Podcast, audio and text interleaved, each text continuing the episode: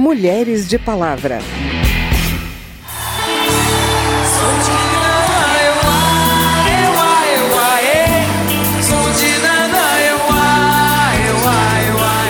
A gente tem uma, uma, uma sociedade brasileira negra indígena e a gente tinha uma universidade branca. Então, como é que a gente ia sair disso?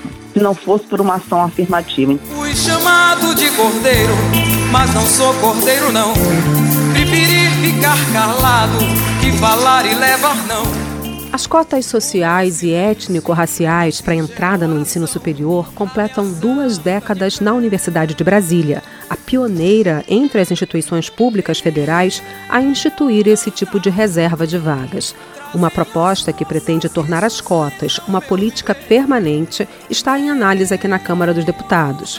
Hoje você vai saber o que diz esse projeto, que é relatado por uma deputada que foi cotista e vai conhecer a professora que foi a relatora do Programa de Ações Afirmativas da UNB em 2003, iniciativa que inspirou outras instituições a seguirem o mesmo caminho antes mesmo de haver a aprovação de uma lei federal pelo Congresso. Eu sou Vera Morgado e te convido a me acompanhar a partir de agora. Sou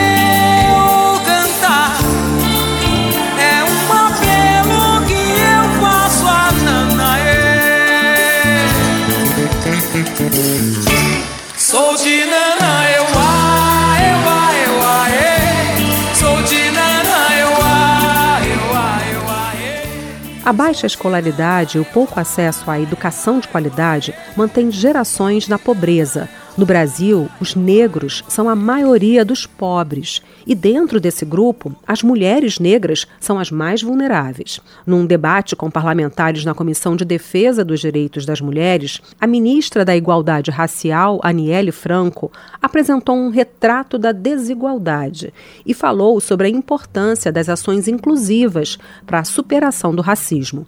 Quem explica é o repórter José Carlos Oliveira.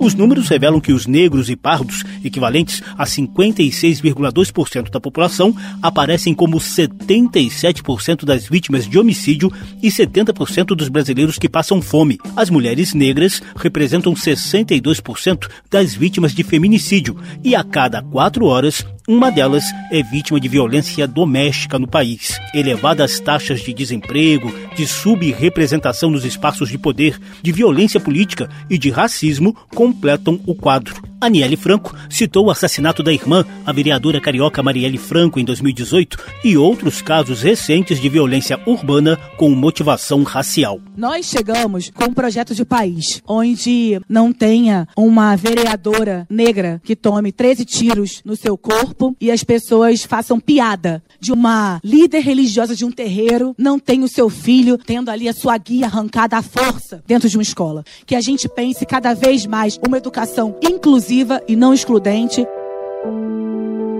A Aniele Franco pretende lançar em breve um novo Sistema Nacional de Promoção da Igualdade Racial, criado em 2013. A intenção é melhorar a interação de políticas públicas federal, estaduais e municipais. Outra meta é fortalecer as leis de cotas, com foco tanto na entrada quanto na permanência de negros nas universidades ou empresas. A deputada Benedita da Silva, do PT do Rio de Janeiro, avalia que a medida é fundamental para a aplicação efetiva do Estatuto da Igualdade Racial. Além das ações afirmativas, ela precisa precisa de políticas públicas para que nós possamos alcançar igualdade de direitos de cores diferentes.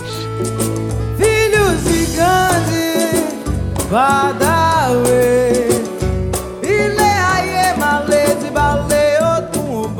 Considerada uma das mais importantes ações afirmativas para a superação de desigualdades sociais e do racismo, a Lei de Cotas completou 10 anos de publicação.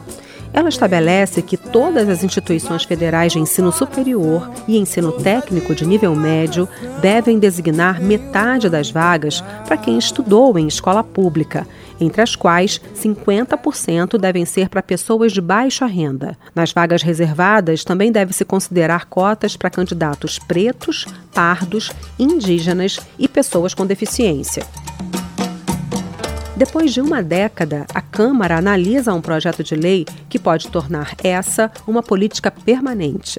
E a relatora da proposta é uma deputada que foi cotista na graduação e na pós-graduação.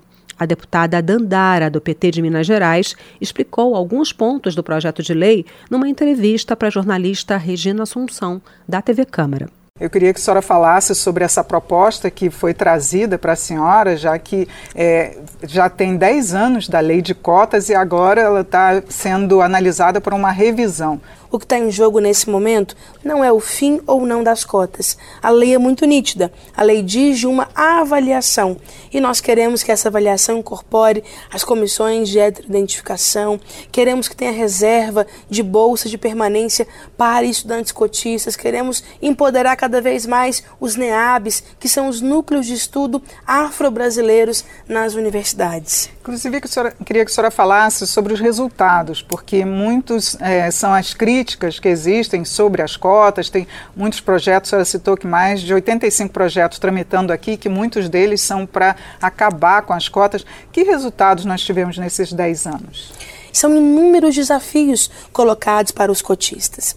Nós sabemos a dificuldade de entrar, permanecer, conseguir fazer pesquisa, extensão, que é o tripé da universidade pública hoje no nosso país. O desafio de conseguir pagar o xerox, o livro, conseguir comprar a comida mas em que pese tantos desafios, os cotistas têm mostrado desempenho na graduação e na pós-graduação acima da média dos não cotistas. Havia uma preocupação, inclusive, de que a presença de cotistas faria cair o índice, os indicadores da educação no ensino superior. E nós mostramos que não, que a nossa presença está sendo efetivada com muita qualidade. Eu tenho muito orgulho de ter pesquisado no mestrado o feminismo racismo negro nas redes sociais.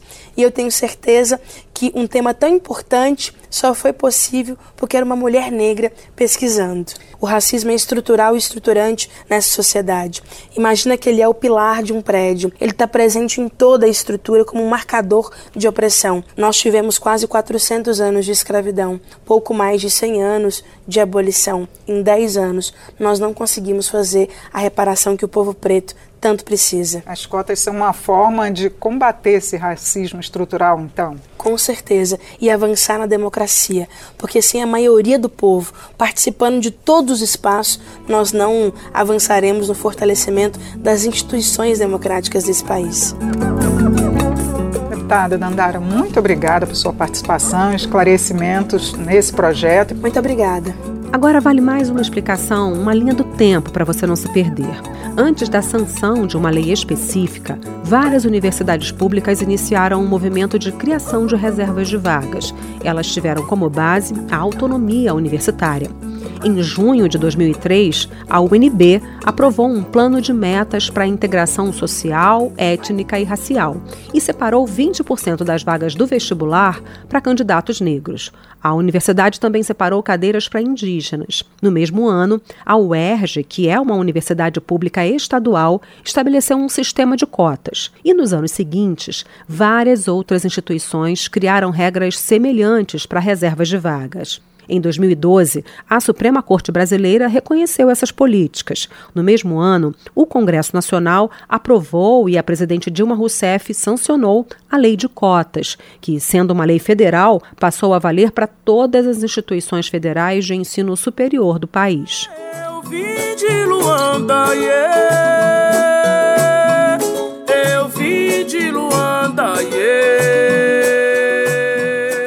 Mulher teve uma participação importante nessa história. De família pobre, com quatro irmãos, filha de uma costureira que ficou viúva cedo, Dione Moura se formou em uma universidade pública e chegou ao doutorado na UNB. Jornalista e professora, ela fez parte do Comitê de Ética em Pesquisa, o CEP, que estudava a criação de políticas afirmativas na universidade, e se tornou a relatora desse projeto lá em junho de 2003. 20 anos depois, já como diretora da Faculdade de Comunicação, Dione está à frente de projetos que contam histórias de estudantes cotistas. Nós conversamos sobre o caminho dela e das mulheres negras que chegam ao ensino superior. Qual foi o contexto que propiciou a criação dessa política pública na universidade? O mais imediato tem duas dimensões. Uma situação de racismo que aconteceu no campus universitário, que gerou muito naturalmente, de forma necessária, né, uma rejeição do racismo por estudantes e professores, isso mobilizou a comunidade. No contexto imediato ainda, a gente tem uma situação de baixíssima presença de estudantes negros e indígenas na Universidade de Brasília e no ensino superior como Brasil como um todo, lá nos anos 2000. Isso é mais imediato.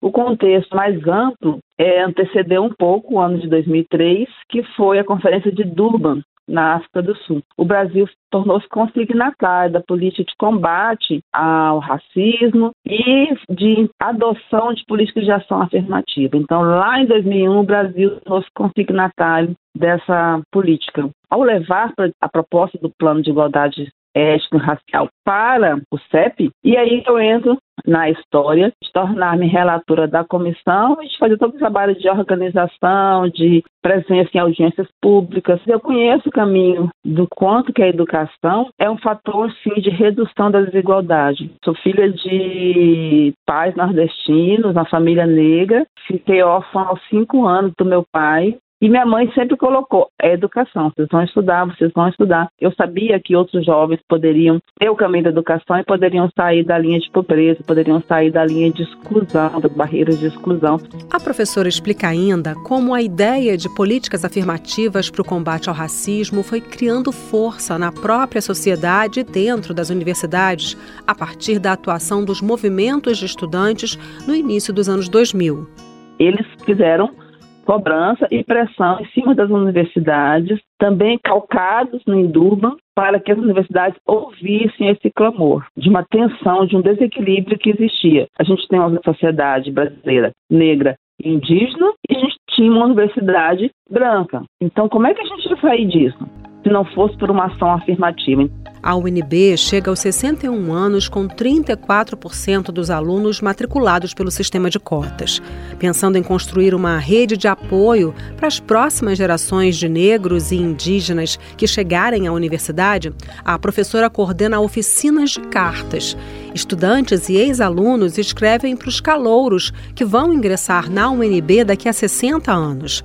Ela também é uma das organizadoras de um livro que reúne histórias de alunas cotistas. E essas mulheres mostram determinação, primeiro que vieram amparadas pela família, mesmo que economicamente não tivessem um amparo, mas tem um amparo cultural de ter a escola como lugar importante.